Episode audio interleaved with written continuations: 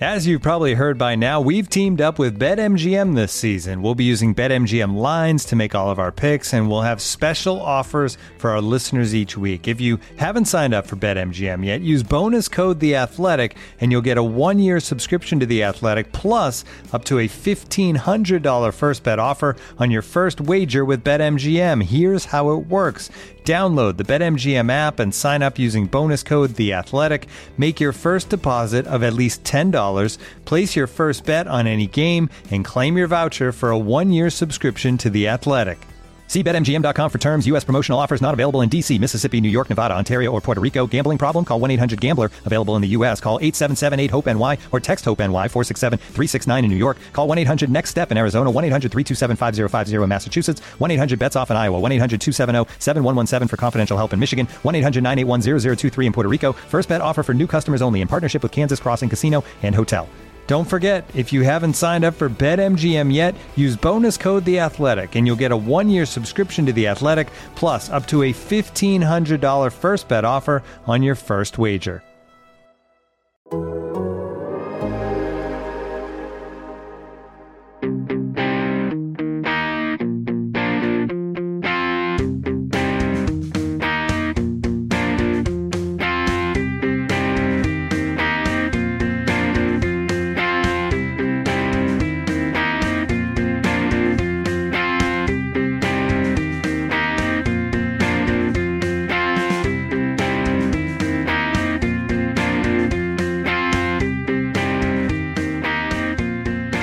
Episode 110 of the Keith Law Show. I am your host, Keith Law. You can find me on Twitter, for now, at Keith Law.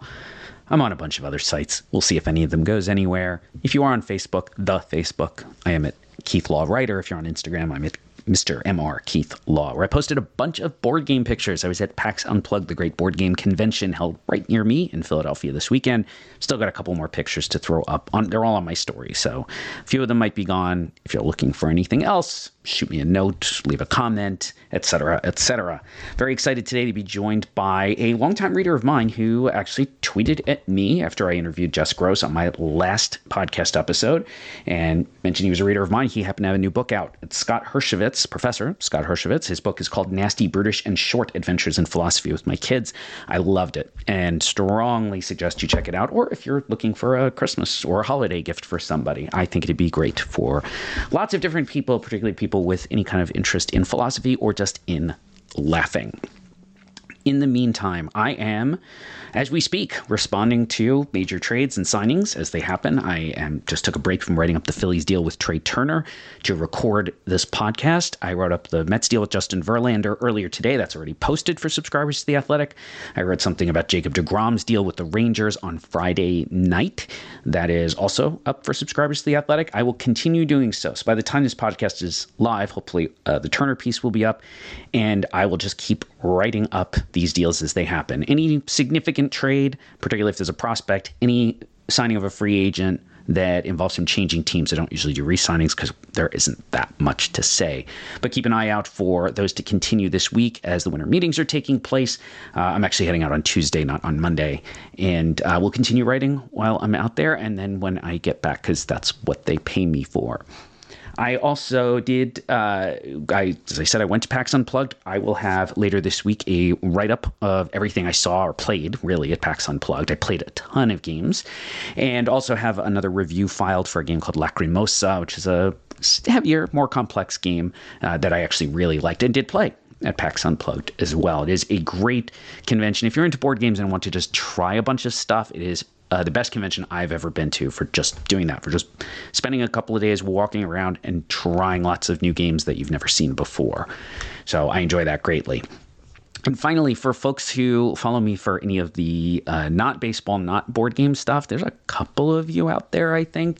But I will do my regular year end music content probably the week of December 19th. I do that later than most other sites because some acts still release singles. Um, it's not a lot of albums of note released in December, but often we get a couple of new songs. And I, I like to try to wait. Also, it's kind of a quieter period the week before the actual holiday break usually is quieter, uh, particularly on the baseball front. And by that point, I've done, say, my year end board game content, which will probably appear mostly the week of the 12th. My year end post for Paste will appear the week of the 12th. And then at that point, we'll I'll have be back to a lot of movie content, I think, and a lot of uh, uh, book reviews and other stuff. That's all on my personal site, The Dish, at meadowparty.com slash blog. My guest today is Professor Scott Hershovitz. He is the author of a wonderful and very funny new book called Nasty, Brutish, and Short Adventures in Philosophy with My Kids. He is also the director of the Law and Ethics Program and professor of law and philosophy at the University of Michigan. Go Blue, I guess. I, am a am a Georgia fan, so so ah. I, I, you know I, I grew up in Atlanta. I went to the University of Georgia, so go blue, but really go dogs. Go dogs, yes. you can also find Scott on Twitter, as long as Twitter exists, at S Hershovitz, H E R S H O V I T Z. So, Scott, thank you so much for joining me. Thank you for having me. Terrific to be here.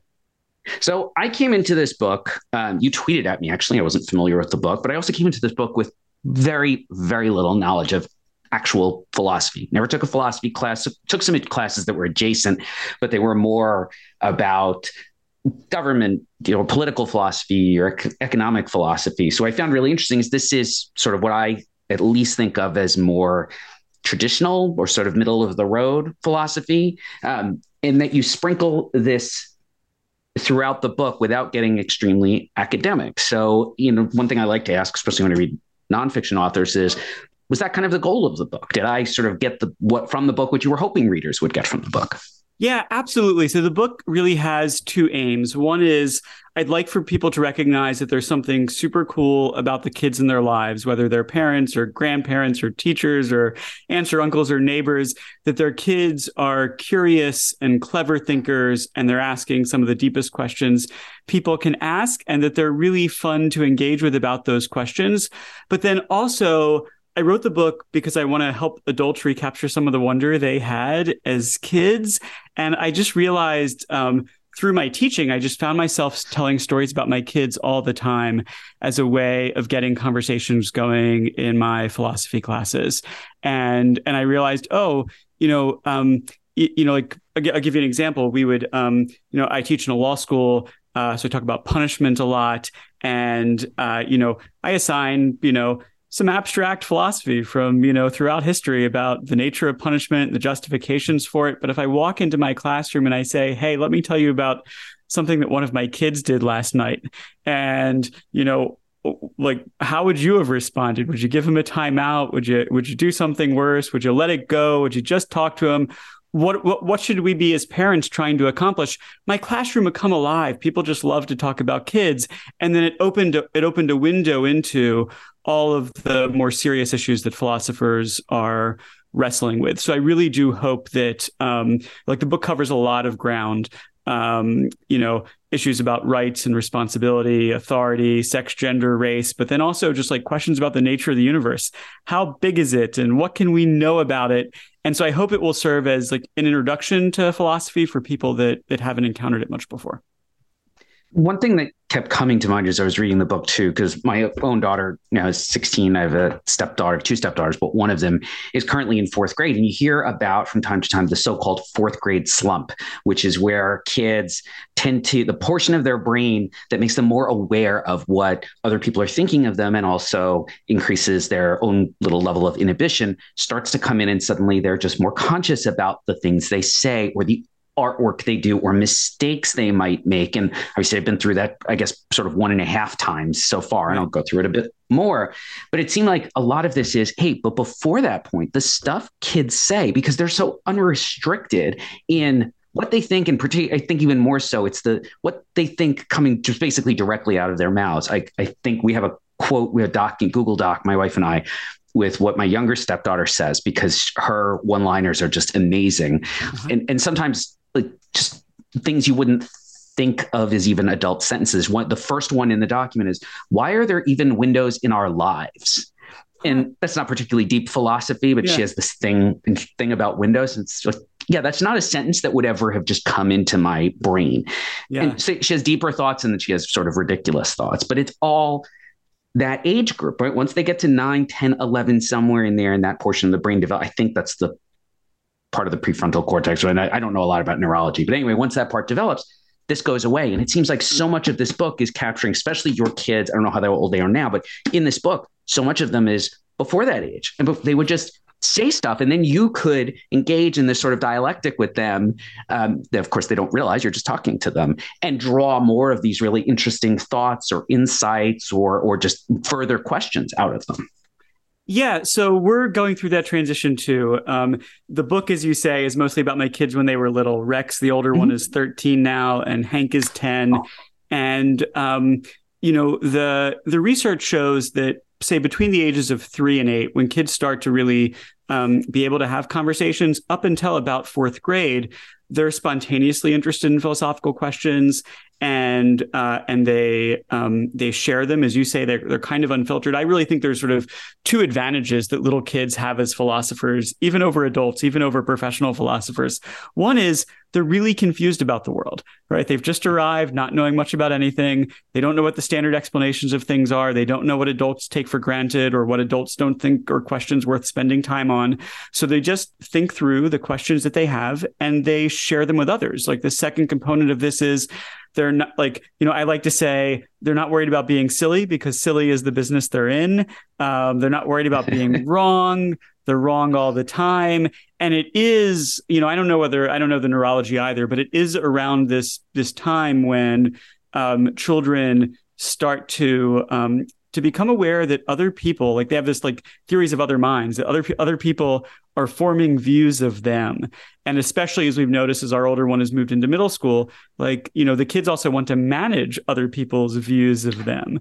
And so you know i think they're probably still having philosophical questions philosophical thoughts um, but they're just less um, less quick to share them because they don't want to seem silly. They don't want to be wrong about things. They don't want to be the person in the room who who doesn't know what something is or what something means. One of the philosophical discussions that comes up multiple times in the book that I particularly enjoyed is the idea that we're all living in a simulation, which I don't, I never had these conversations with any of the kids. I guess I could with the youngest now. I might as well take advantage. I got a few more years before she's, she's the one who's going to just run the whole household by the time she's nine. But this idea that uh, I'll, I'll let you explain what the idea is behind this, but the, the way your kids responded to, and, and particularly the way you were able to use that to launch off into multiple other discussions, all the way down to the final chapter where you talk about the question of is there a God, um, was particularly fascinating, particularly interesting to me as somebody who just knows the idea from a very surface level and has never really explored it very much because I'm kind of of the view that if we're living in a simulation, I'm fine not knowing about it. Uh-huh. Yeah. So, I mean, I think that's ultimately the view that that uh, my older son Rex has too. But the conversation started actually with a kind of related worry um, that lots of people have had throughout history. Rex had it when he was four. We were um, having dinner one night, and he said, "I wonder if I'm dreaming my entire life." Well, um, you know, we most famously associate the possibility that maybe everything is a dream with Descartes, but actually, my favorite formulation comes from this 2,000 year old Taoist text called the Zhuangzi. Um, and it says, One day, Zhuangzi uh, dreamed he was a butterfly floating and flitting about, but then he woke up and uh, he was solid, unmistakable Zhuang Zhou again. But he wondered whether he was Zhuang Zhou, dreamed he was a butterfly, or a butterfly who was dreaming he was Zhuang Zhou. And so that sort of sets sets me off on an expedition with both of my expedition with both of my kids, trying to figure out can we know anything about the world? But maybe can we even know what's happening right now that you and I are on a Zoom call? Or does the possibility that we're dreaming it or being in the early versions of this uh, Descartes idea being deceived, maybe we're being deceived by an evil demon into thinking that this is what's happening? Well, this sort of gets updated in the computer age, right? To the thought that, well, maybe um, our world isn't um, real or as real as a world could be. Maybe we live inside a computer simulation.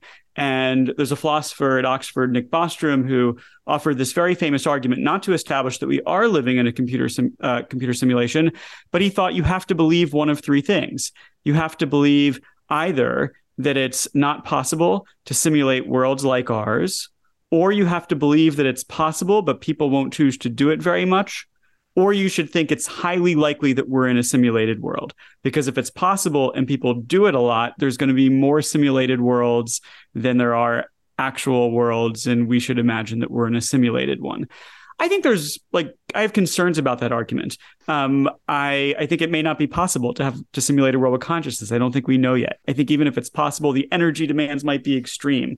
So the takeaway shouldn't be decide that you're living in uh, in a simulated world, but um, or, or even that or even that you think it's highly likely. But it's it's worth pondering over um, uh, the significance. You know, one one issue you raise is you know, with the creators of the simulation, are they gods relative to us?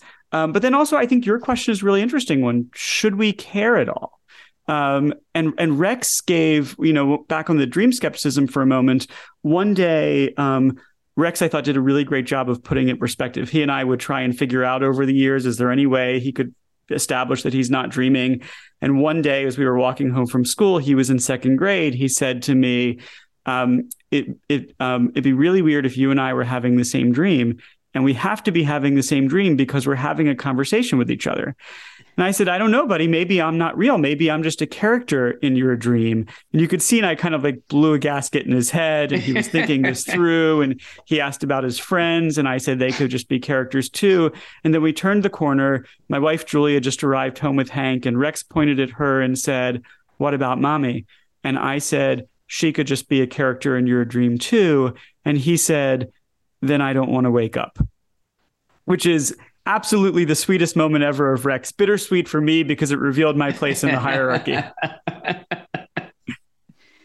Any of the talk of the of the simulation stuff too. I know most people will, especially. I mean, I'm the right age. Will think of the Matrix. I keep coming back to the Simpsons sketch, which I think is a Treehouse of Horror, where Lisa ends up creating life in like a petri dish or something in her room and the you know she looks down and she sees someone nailing something to a door and she goes i've created lutherans like, i will never not default to that yeah. when it comes to the simulation talk even though i should I'm not a big fan of the Matrix to begin with, but I'm of the right age to think, oh, well, that's what this is. It's certainly a better way to explain it to people that that's kind of what the Matrix is. But for whatever reason, that's it's the Simpsons. The Sim, I, early Simpsons seems to be the default the default touch point for a lot of my thinking and references.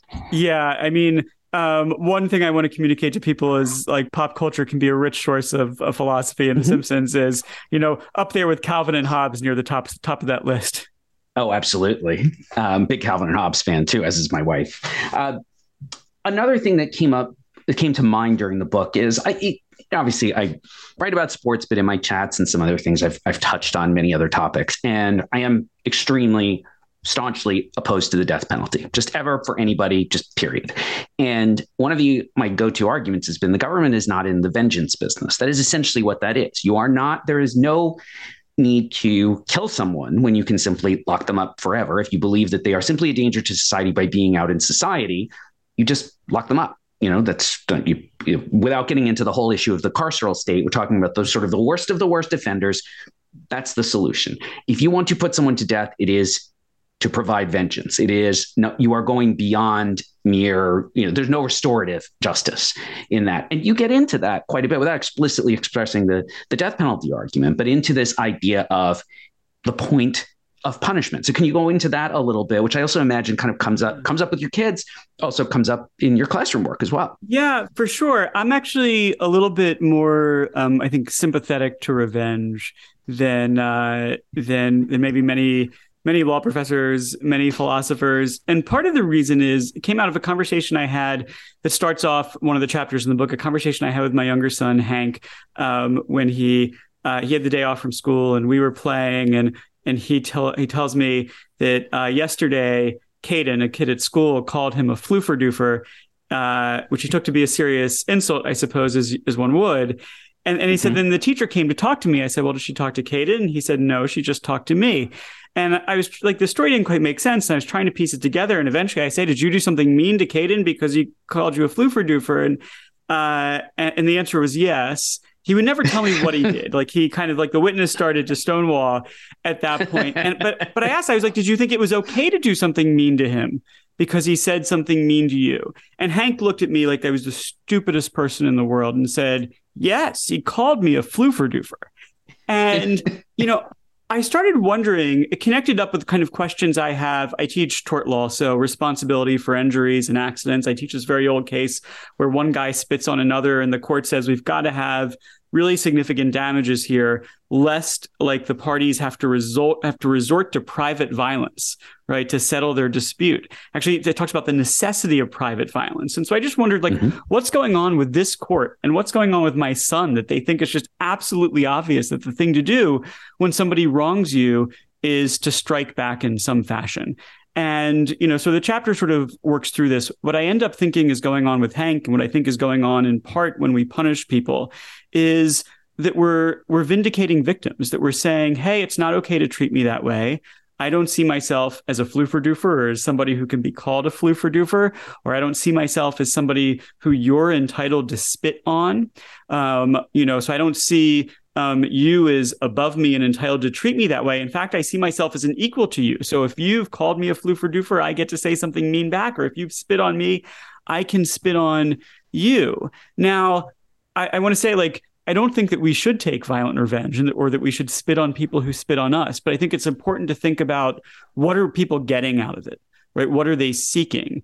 And if they're seeking something we think is important, and I do think vindication for people that have suffered wrongdoing is important, then the question is, what are other ways that we might be able to provide that without um, putting them to the choice of responding violently. I think that's what this court is getting at. They're saying, here's something else we can do. We don't need you to strike back at the person who spits on you because we can make that person pay money, right? We can have your back. We can say, we condemn this and we're going to make him pay for what he did. And I think something similar is happening through criminal processes, especially for crimes that have victims, that punishing the wrongdoer is a way of supporting the victim. Um, and uh, and like you, I have a lot of um, reluctance about the death penalty. Um, I think for the reason you articulate, that it feels to me like um, there are alternatives um, that um, will accomplish a lot in the way of vindicating victims um, without sort of reducing ourselves to the level of barbarism involved in putting people to death. Looking for an assist with your credit card, but can't get a hold of anyone? Luckily, with 24 7 US based live customer service from Discover, everyone has the option to talk to a real person anytime, day or night. Yep, you heard that right. You can talk to a real human in customer service at any time. Sounds like a real game changer if you ask us. Make the right call and get the service you deserve with Discover. Limitations apply. See terms at discover.com/slash credit card. Looking for an assist with your credit card but can't get a hold of anyone? Luckily, with 24 7 US based live customer service from Discover, everyone has the option to talk to a real person anytime, day or night. Yep, you heard that right. You can talk to a real human in customer service anytime. Sounds like a real game changer if you ask us. Make the right call and get the service you deserve with Discover. Limitations apply. See terms at discover.com/slash credit card. Another topic that uh, you address in the book that's, I guess, a little more salient to my day job, at least, although we haven't really run into this so much in the baseball world. But you have a chapter just called Sex, Gender, and Sports, where you talk quite a bit. It's very, it's extremely timely. It feels like it's more timely now, even than when you were probably writing the book, too, about this. I sort of say quote unquote debate because I'm obviously very sympathetic to one side here about this idea, particularly of trans people participating in sports uh, in you know a trans woman playing in women's sports and whether that is right or wrong but particularly whether it is fair and yeah. that is a word I get very hung up on because that is a word as a parent and a step parent. I've heard the word fair enough times to just never hear it again for the rest of my life, right? That is not fair. And I always hear it in the voice of Flea from the Big Lebowski, too, right? And that's it's not fair. Yeah. That to me is it is such a loaded and subjective word. So I would like you, obviously, I know your thoughts. So I'd like you to articulate a little bit about sort of how you frame that debate and a little bit, I guess, on where you land as well. Sure. Um, this was one of my favorite chapters to work on in the book because I, I didn't mm-hmm. come into it um, really knowing how I would come out of it. Like, I, you know, I, I mm-hmm. hadn't thought a lot about the issues involved and I, I got to read a lot and I got to learn a lot. And it actually just like to back up for a moment, for me, it started with a kind of question about um, why we should segregate sports sports by sex or gender in the first place. So um, I tell the story of Rex running in his first 5K, and um, I think he I think he started his I, can't, I think it was second grade, maybe third grade. Um, a lot of his friends ran, and the kid who finished first um, was um, a girl in his class, and she she not only beat all the girls, she beat all the boys by at least a minute. And then the next year, she extended her lead. Right? Um, I think in the book I call her Susie because I was changing names. And the next year, she Susie extended her lead um, to two minutes right? So but but as i point out like there was still a boy who got a first place medal right? Um, because though there were the kids were all running together there were two separate races going on a race for the girl race for the girls and a race for the boys. And so the first question i had is just well um, susie didn't need this help. She didn't need a segregated race in order to beat everyone. She could have beaten everyone in second grade and everyone in third grade. And maybe if they're running today she still could. Um, but nevertheless right? Like that's probably an approach all the kids run together, which I think might be what we should do with little kids. It's probably an approach that has a limited shelf life. At some point, we, we would expect that some boys will um, will pass Susie by, right? Um, just statistically, the tail end of men's athletic performance um, extends a little bit further than the tail end of women's athletic performance. And so, one question you might ask is, um, you know, uh, why women's sports? I think that's like a prelude to asking about um, about who should be eligible to participate them. And one reason I loved working on this is because I, I, got to learn about the work of just really phenomenal philosophers of sport. I think a lot of people don't even know this field exists. But um, there's a philosopher uh, named Jane English who is a really talented amateur athlete who wrote about the need for women's sports. And she said, look, there's two kinds of benefits to participating in sports. There's what she called the basic benefits of sports and the scarce benefits of sports. The basic benefits of sports are like health and um, skill development and just having fun. And she said this should be available to everybody. Um, but the scarce benefits of sports, she said, are things like fame and fortune and finishing in first place. She said not everybody can have that. But she thought it really important that women have um, equal opportunity to obtain these scarce benefits of sports. And she just made this observation about our society. We really value sports, right? And we celebrate athletes. And if there's no women's sports, right, then we'll reserve this kind of place of honor and prestige and wealth simply for men. So English thought no individual has a right to the scarce benefits of sports, but we need to arrange things such that women can claim an equal share of them. Um, and uh, and I thought that was a really um, uh, um, helpful argument um, in thinking about why women's sports are important, and then come around to the to the question why uh, or or how. It's a question that Rex raised one uh, one year when we were watching the World Cup. He asked if a trans woman could play women's sports, and we didn't know what the rules were. Um, uh, so we just started to think about it with him, and we thought the answer um, should be yes. But of course, a lot of people think the answer is no. They think it should be unfair, or they, or they think it is unfair. Um, mm-hmm. And they say things like um, that, um, you know, maybe having a body that has more testosterone or has had in the past more testosterone gives you a kind of leg up in the competition. And, um, you know, my thinking about this was really um, shaped by a philosopher named Veronica Ivy, who is um, uh, a really phenomenal uh, cyclist and um, and is also a trans athlete. And uh, you know, they point out that um, in all athletic competitions, people's bodies have different features, right? So when we think about like what makes Michael Phelps so extraordinary, people talk about the proportions of his arms to the rest of, or to the rest of his body and the size of his hands or if you look at the um if you look at the um the like the people in the high jump tend to be much mm-hmm. taller mm-hmm. than people that aren't in the high jump um, or if you look at Usain Bolt right like he certainly had extraordinary physical advantages over some of his competitors and nobody says in relation to these physical differences hey we need to make sure that the other men get a chance to win right? Um, you know, so we got to cut Phelps or cut Usain Bolt out of out of the race. Um, and uh, and we and we don't say that precisely because of what we learned from Jane English that nobody has an entitlement to win or even to have an equal chance of winning. If you're racing Michael Phelps at the peak of his powers, God help you. You don't have much of a chance to win, and that's not a problem with fairness in the race. And so I should say, just like um, uh, the science is actually really um, more muddled than people might guess. There's a book called Testosterone, a biography that sort of mm-hmm. sets it all out. And it's really unclear um, to what extent um, uh, trans athletes might, in some contexts, have an advantage. I think probably much fewer than people might think. But even if there is some kind of biological advantage, I'm not sure that we should see it as a mark of unfairness. And then there's the last thing I'd say about this is um, you know, if we want to be as inclusive and as welcoming as possible in our society and to help people live lives that feel authentic rather than forced, um, I think that um, that being inclusive is is in general the right thing to do. And there's nothing about unfairness in the sports context that pushes me off that judgment.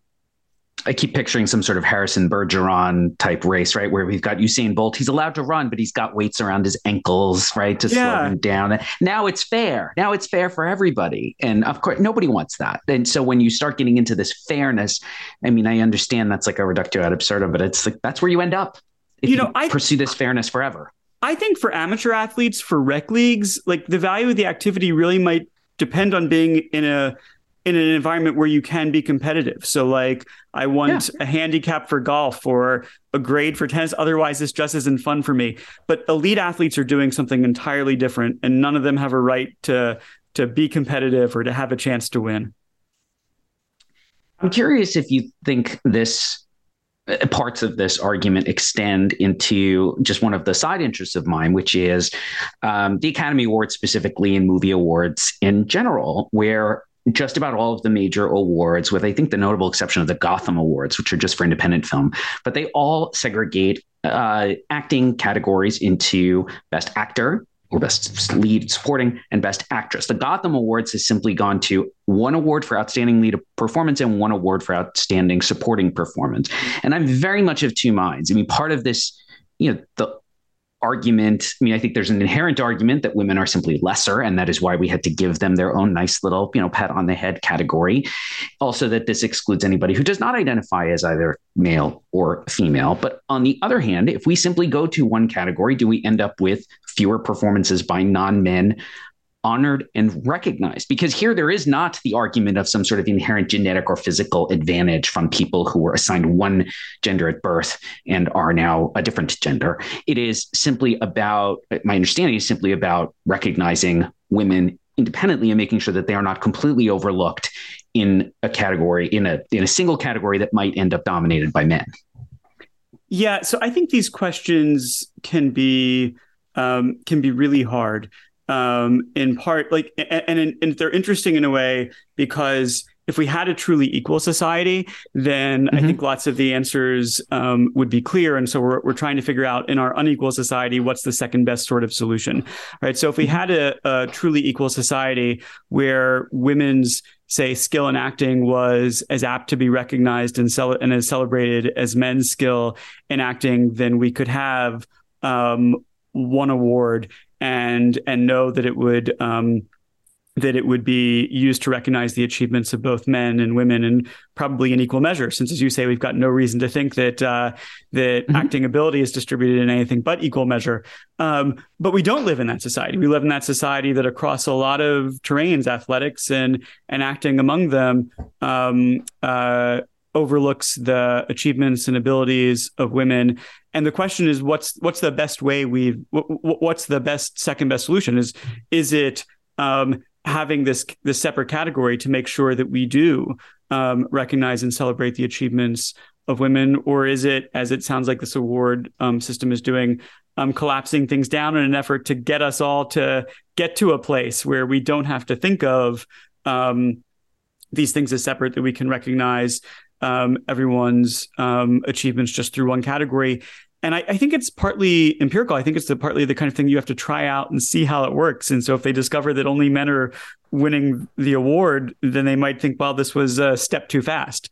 Um, but I, but I think that's I think that's different in some ways than the the athletic question um, for the reasons that you we're observing that um, you know you know I quote Serena Williams in the in the chapter um, describing how she thinks of men's and women's tennis as different sports um, uh, just because of the difference in in strength and speed. And she said if she played against the um, I think it was Andy Murray she was drawing comparison with, she said she she'd lose in short order really quickly. I'm really glad there's a world um, that we live in a world that um, uh, provides a women's draw at Wimbledon so we can appreciate the extraordinary brilliance of Serena Williams as as a tennis player. So I, I, don't think that we may we may dream of a world where the acting categories are are not segregated, but I'm not sure that we should aspire to a world um, that doesn't have you know uh, sports set up in a way that give us a chance to to perceive everyone's excellence for the record, the Gotham Award for Outstanding Lead Performance, they've done it twice. They gave two, there were two winners last year, one Olivia Colman, one Frankie Faison, a man. And this year it was won by a woman, Danielle Deadwyler of Till. So I guess for at least so far, and of three, um, that seems to be working out all right. Yeah, um, the last question I, I, wanted to ask you is um, sort of springing off, you do a chapter on language and particularly on foul language. And I am somebody who uh, grew up, no longer identifies as Catholic. Um, yeah, wasn't a whole lot of swearing in my house or coming out of my mouth growing up, even when a lot of peers were, and I was never terribly comfortable. Now I've worked in sports for 20 years, so um, that's just part of the vernacular, right? And that is, I constantly say, you know, when I say a pitcher's got good shit, that's the technical term. Um, I love that. And so, you know, I, would like you to talk a little bit about that chapter, but also to me, it is such a great launching point for having some of these conversations with kids because everyone in the, every kid in the single digits starts encountering words that are varying degrees of objectionable. And the conversations about what words are appropriate, what words are never appropriate, what words are appropriate only in certain contexts, I think is one of the most universal things to all parents, regardless of age, race, religion, economic status, et cetera. We're all going to go through that at some point, as well as understanding when we can and can't curse in front of our kids. I'll curse, you know, casually, not at, but in front of my 16 year old. I wouldn't do that in front of the younger ones. Right. Yeah. So this was um, maybe the chapter that I had the uh, I had even more fun than the sports chapter. Mm-hmm. Um, it wasn't originally planned to be part of the book. It was, you know, I kept I kept producing drafts that had some bad language in it. My editor kept editing some of it out as she would go through the chapters. And then right around the time that we were like, you know, arguing over over just how many uh, fucks I would get in this book, um, uh, you know, my my older one uh, I, I, won't I won't spoil the story. People should should buy the book and read it. I, but mm-hmm. my older one yes. said something that revealed uh, it was wickedly funny and revealed that he had really mastered the art of swearing in a way that was totally unanticipated to us. Mm-hmm. And um, you know, it got me thinking about this issue that I've that I've always been wondering about since I was a kid. It's just like, why are these words off limits? If we just like they're just sounds, if we just said them, then they wouldn't be bad. It's just, you know, it's like this weird sort of people believe that it's bad, so it's bad. It doesn't quite seem to add up in a way. And um, so the chapter starts with just an effort to think that through through these conversations with my kids where i'm asking them hey why is it bad to say some words? And you know when is it okay to say bad words and when is it not? And i really think that um, that they play a kind of role maybe, maybe they play many roles in our lives but one role that rules about what you can say where play in our lives is that they um, sort of mark some places off as special or more sacred or more serious, um, more suitable to certain kinds of activities. And I actually came to think it's really important to have rules like that. There's a difference between being in church and being at the mall or um, being at synagogue or being in the street and part of the way we mark that difference, we say, hey, this place is going to be special, is we have rules of decorum for being in that place. Maybe it's you take off your hat as you go into church, but it's also you're going to behave a little bit less crassly. There's words you're not going to say while you're there. And so, of course, because you say, I want my kids to sort of master these distinctions so they understand mm-hmm. how to be in different kinds of places but that doesn't mean I don't. I, you know, some parents I think overreact. They think I never want my kids to swear. And part of what was fun in writing this chapter is there's all this social science research about swearing and its positive mm-hmm. social consequences, the way it helps build relationships, intimate relationships, the way it helps relieve uh, helps release people's stress. There's science that shows it's easier to endure painful experiences if you're allowed to swear during them than if you're not. And I think you know every kid discovers this on their own. They go into their room and they they swear. Um, and uh, and that helps them blow off steam. So I want my kids, um, you know, to to be masters of swearing, both um, both uh, you know um, uh, knowing when to do it and knowing uh, when not to do it. The last bit of the chapter, I'll just say, since uh, you know, since since is a you know primarily a baseball podcast, is about slurs. And um, and you know, I think those are the words that are really taboo, words that we, um, for the mm-hmm. most part, ought not use at all. And so the second half of the chapter is an exploration of that. And then uh, in one of my um, conversations um, with Rex about slurs, he started asking about the names of sports teams. And I am perhaps the biggest Atlanta Braves fan you will ever meet. Um, mm-hmm. You know, I, I, grew up in Atlanta and I am, you know, uh, fiercely devoted to the team and love baseball. But I'll say I sure wish they'd change their name. Um, I think the I think the time has come, and and they say they say they're um, they're honoring Native Americans, but I don't think it's just a question about what they intend. I think it's a question about what the name and the imagery evoke, and um, they're they're tied too much to um, our pernicious history and derogatory ways of thinking about Native Americans. So I'm on a kick. Maybe you can join me in it. I think they they should rename the team after something distinctively Atlantan. I'd like it to be called the Traffic. Uh, I've been caught in that traffic many times, yeah. trying to see players, trying to do two player. I don't do that anymore. Trying to see two different games in one evening. I feel like oh, wow. 15 years ago, I might have been able to do that. Now you just can't. Oh, you try you go to one from like the Gwinnett team to the down to Atlanta, high, or usually high school guys. Try to see two okay. high school guys, oh, maybe it. both around the perimeter, and think they're not that far apart. In traffic terms, though, they're like three days apart. So it's actually right. not. I've given up. I've learned. Yeah, right. I, I mean, enough. The puns would be endless, experience. right? You know, there'd be traffic yes. on the bases. On the bases, true. Yeah. So I, I think it's it's just too obvious. So hope, hopefully there's some there's some baseball folks out there listening who can help make this happen. My guest today has been Professor Scott Hershovitz. He is the author of the wonderful book Nasty, Brutish, and Short Adventures in Philosophy with My Kids, which I highly recommend. You can also follow him on Twitter at Hess H E R S H O V I T Z. Scott, thank you so much for joining me. This is a blast for me. Thank you so much. That's all for this week. Thank you so much for joining me. I should have at least one more episode before we break for the holidays, possibly two. That's really going to depend on my schedule as I uh, start work. I've already started work on the off-season prospects package. We don't have a run date for that yet, uh, so keep uh, keep an eye peeled. I will announce that as soon as I do have one. I'm shooting for late January-ish, but it really depends on other editorial schedules at the Athletic, and I just let them tell me when they need it by, and then I get it done. Finally, I did want to mention I'm a, a bit delayed in sending sending out a new edition of this, but I do have an email newsletter is free um, at tinyletter.com slash Keith Law. Um, please sign up there. It is probably the best place to keep track of everything that I've written, particularly with Twitter kind of teetering on the brink. Uh, I joke a bit about whether it's going to implode, but I think it's clear it's simply not the place that it used to be, which is very unfortunate. But I uh, will continue to post links in lots of places, but I think the newsletter is probably going to remain the most reliable way to see everything that I've written and any podcast that I've done as well. Thank you all so much for reading and so much for listening. Sorry about the gap between episodes, but I hope to be back again next week. Take care and stay safe.